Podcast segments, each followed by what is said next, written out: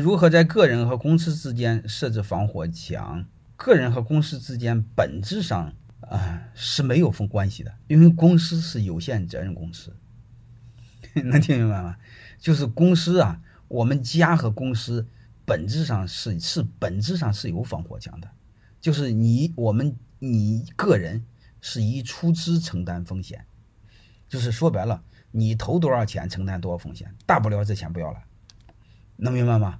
就这点风险，它本质上一定有防火墙的。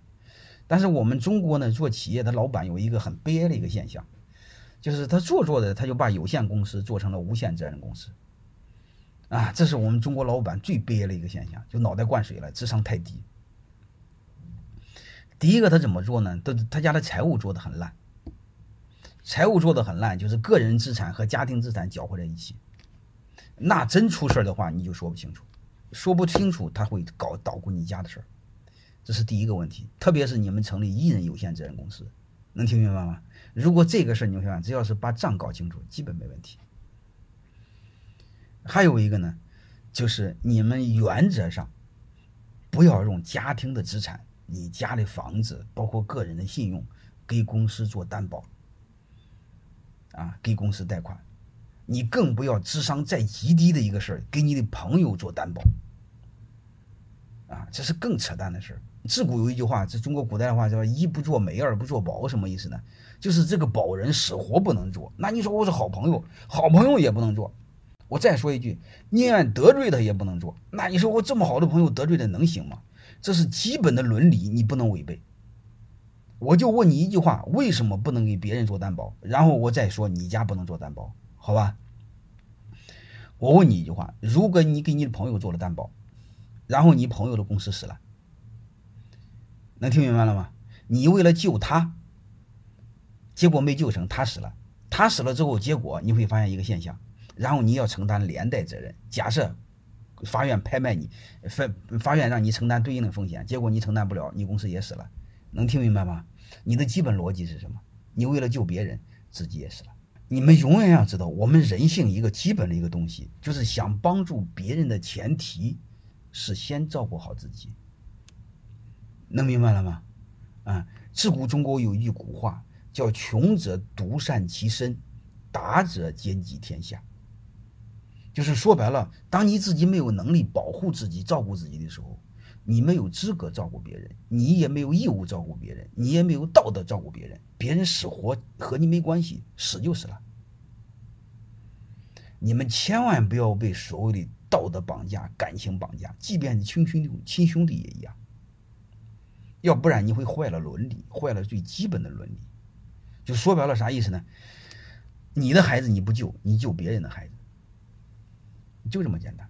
你想救别人的孩子的前提，你先把自己的孩子照顾好，你的企业不就相当于你的孩子吗？能听明白这意思吧？啊，我们永远要明白一个事儿，但是我们社会上有太多的搞搞的把这事搞死了。还有一个借钱，借钱也一个逻辑，借钱你们一定要明白一个事儿，借钱就是不还的意思，还还用借吗？你们只要把这个事搞明白，借钱你就明白了，能听明白吗？它和担保是一样的。借钱的前提是什么？他不还你，你一点事儿没有，你可以借，你就是你家很有钱，闲得蛋疼，啊，就假定他不还，对你一毛钱没有影响，那你就借。如果他借你的钱，他没还你，结果他没死，他耍赖，他不还，然后结果你死了，你这不叫有病吗？就相当于你不照顾自己的孩子，你照顾别人的孩子，你不有病吗？能听明白这个逻辑了吗？所以我就说一个是借钱哪有还的呢？借钱就是不还，你把这个逻辑搞明白，很多事都明白了。他也有一个基本逻辑，所以我也是通过了很惨痛的教训明白的。反正现在就是我实在是抹不开的，我家的亲戚乱七八糟拐弯亲戚，啊、嗯，就给个几万块钱打发算了，反正也也我也没指望他还，也不要，给就要，不给就不要，啊、嗯，多数是不给，多多数是不给的。你放心好了，这种借钱基本上没有，嗯，多数不还的。呃、嗯，我宁愿得罪你，啊，这个担保更不可以，你所以你就明白了。还有一个就是你用自家的钱，用自家的房产给公司担保，也不可以，因为你一担保就是无限责任，就说白了，公司还不上会拍卖你家的东西，能听明白这意思了吧？不要这样，但是你可以两个成立两个公司，两个公司相互担保，你不要用你家的房产，用你个人信用担保，能听明白吗？用两个公司最活多是两个公司出事，你跟你家没关系，你别捣鼓半天把窝给端了，你别弄半天是把你老婆孩子沦落街头，然后你这个跑路，这是最悲哀之极。这就叫什么？就把有限责任公司做成了无限责任公司，这个是不可以的，好吧？那你说我这个没有钱怎么办？我就带不来钱，我非得用家里担保。哎，你家里担保也是一样，你确保你家一点事没有，你再担保。就你有两套房子，用一套房子抵押，那套房别抵押，好吧？如果最坏最坏的结果干什么呢？就是实在不行，把公司给破产了不就行了吗？你们知道什么叫破产吗？嗯，破产就是欠钱不还的意思，好吧？你就破产重来不就行了吗？你没必要把自己搞得鸡飞狗跳呢，能明白吗？啊、嗯，我这这就给您说这通用的这几招，好吧？但是这里边一个更好的一招是什么？